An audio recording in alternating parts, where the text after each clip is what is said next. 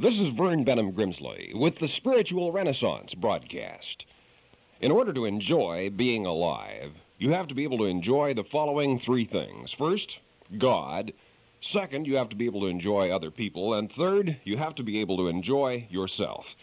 If you learn how to enjoy God, people, and yourself, you're going to enjoy being alive. It's that simple. But there's a technique to it, because in order to enjoy God, you have to love God. In order to enjoy people, you have to love people, and in order to enjoy yourself, you have to love yourself. To love your neighbor as yourself, you first must love yourself. This is not pompous pride or egocentric vanity to which I allude, but genuine, sane self-respect, living as the infinitely valuable son or daughter of God you are. If you learn to enjoy God and enjoy people and enjoy yourself, you're going to enjoy living and enjoy dying and enjoy living forever. But remember, in order to enjoy God, you must love God. In order to enjoy people, you have to love them. And in order to enjoy yourself, you must love yourself. God created humankind to enjoy life. Someone objects, but what about suffering, sickness, trouble, disappointments? To which I say, what about them? This is a physical world, and you live in a physical body, and physical things can go wrong with it. Is that so astonishing? Are you going to sit there and cry in your cornflakes about it? Be a spiritual hero or heroine. Claim the joy of existence, even in the midst of trouble and misfortune. Bertrand Russell, the philosopher, wrote that one of the first rules in being happy is to understand that life is hard. Certainly it is. It can be painful. But can you hope to defeat pain by living in constant fear of it? You will defeat pain not by fear, because fear is simply another form of pain. It is psychological pain. You will defeat pain not by fear, but by faith. And this is the ultimate enjoyment of existence, loving everyone and living in faith. Loving God, loving people, loving yourself. Most of the people causing most of the trouble on this planet are the people who do not enjoy existence. They don't enjoy life, so they vent their spleen and their frustration on other people. Besides, it is my observation that love is very simply more fun than hate, which should alone be enough to settle the matter. Spiritual joy is an unassailable gladness. No pain or problem on the planet can eradicate genuine spiritual joy. Someone may argue that it's impossible to enjoy life when, for instance, one is in the midst of disease. The most cruel and awful examples people give are children's diseases. Yet for nearly ten years, I've been a ward supervisor in the volunteer program at one of the major children's hospitals in the country. And after years of working there, I can personally assert that even children with serious diseases find countless ways of enjoying life. I can't count the number of times I've had to stop wheelchair races out in the hallways. We have to stop them lest a hapless intern or a visiting grandmother be inadvertently run over. I once had to stop two girls in wheelchairs, each with intravenous bottles hanging from stainless steel poles on wheels, with a tube running from the bottles and into their arms. I had to stop two of them from racing. They were wheeling their chairs along with one hand, dragging their I V bottles with the other. It was one of the slower races, but they were laughing all the way. Realize that I am not attempting to exalt and extol pain and suffering. I am asserting that it is possible to know the joy of living, even in the midst of them. And taken on the whole, I could honestly say there is a far greater balance of fun and humor at our children's hospital than there is of agony and misery, and I say there's something impressively important to learn about life, about existence, from that. I had one friend who was sick in the hospital for surgery one time. Just before the nurse came in to take his pulse and temperature, he clamped a small aerosol can of deodorant under his arm. It cut off the circulation. And he said he laughed so hard at the expression on the nurse's face when she noticed that he had no pulse whatever, he nearly fell out of bed. You can, if you will, find some sort or some form of fun and enjoyment anywhere and everywhere you are. And one vital ingredient of a spiritual philosophy is learning that. In fact, much popular comedy consists of laughing at misfortunes. That can be bad, but it can be good. There's one British humorist who has amused English audiences for years with the story of a man applying for workman's compensation, explaining that he was injured on the job because he put a pulley on the roof and pulled up several small loads of bricks in a barrel tied to a rope to repair the chimney. When the task was completed, he filled the barrel to overflowing with bricks from the roof. Then he went down to the ground to untie the rope and lower the barrel of bricks, but since the barrel of bricks now weighed more than he did, It plummeted down to the ground with him still clutching onto the rope, thus pulling him swiftly up to the top of the building where his fingers were jammed in the pulley and his head hit the beam, whereupon the barrel of bricks broke open and most of the bricks spilled out on the ground, whereupon now he weighed more than the barrel and plummeted back down to the earth, landing on the pile of spilt bricks, whereupon the unfortunate workman momentarily lost his presence of mind and let go of the rope, whereupon the broken barrel and the few remaining bricks descended from the roof pulley and fell squarely on his head, and that, he said, was why he was applying for workman's compensation. From one perspective, that is a quite unfortunate story. From another perspective, it is an amusing story. Think of the number of times, just reflect for a moment, on the number of times you've looked back and laughed at the difficult or the unfortunate things which happened to you. It is possible to find fun and humor even in the midst of problems. A sense of humor is a vital aspect to the enjoyment of life. Enjoying life need not be expensive. As a boy, I used to turn magazines upside down and laugh at the pictures. One of my current amusements is turning on television soap operas and leaving the sound off, which is something to be seen to be believed. But best of all, for those seeking a continual, ever-available source of diversion, it is to be recommended learning the incomparable drollery of laughing at oneself. In the name of heaven, don't take yourself so seriously. None of the rest of us do.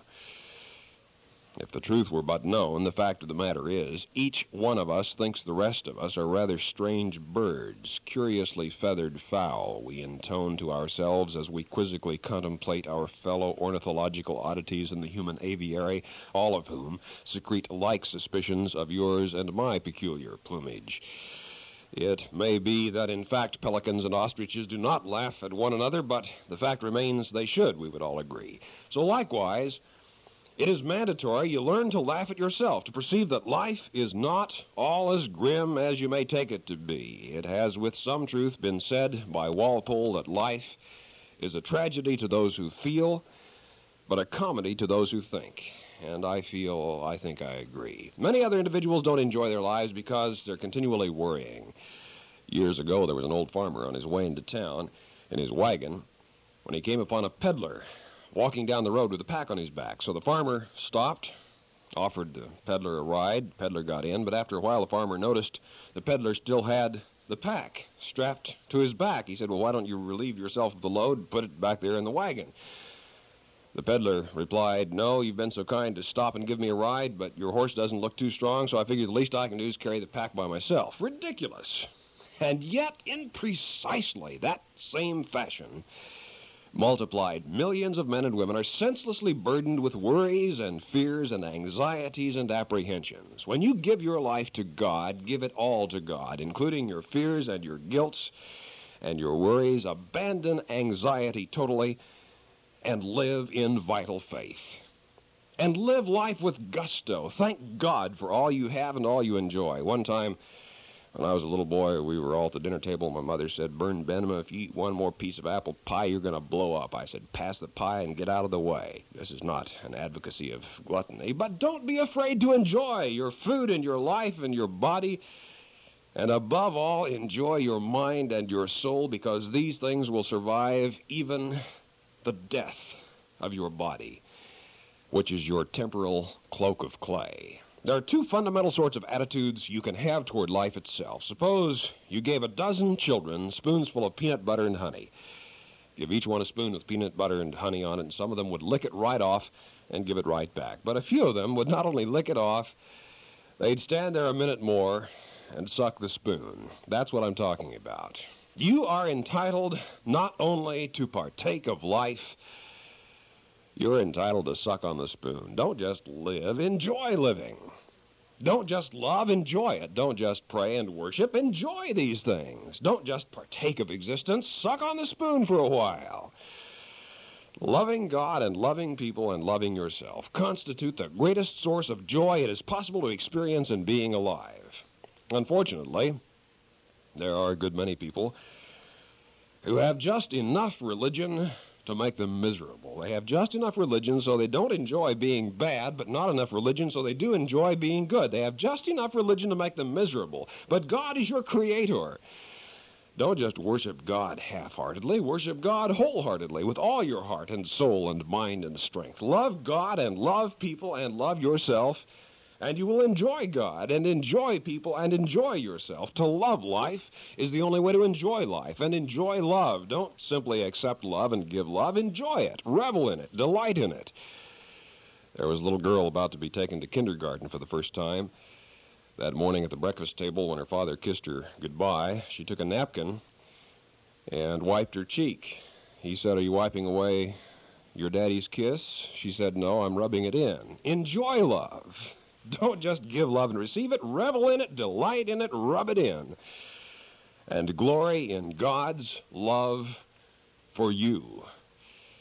When I was a boy growing up back in Kansas, I had this one friend whose father was an auctioneer. He was a big, big man, large, heavy. I remember as a boy, I always enjoyed watching this man laugh because so much of him was having a good time when he did. When that man laughed, he laughed all over. I believe that's how to live. I believe that's how to have your religion. Have it all over. Instead of reserving some dark, hidden corners of animosity or doubt or fear, have faith all over. Love God all over. When you laugh, laugh all over. Enjoy your existence, because it is a gift of God. But again, if you really want to enjoy life, you have to learn how to enjoy God, because God is the source of life. God is abrim with real life, and real life is abrim with God.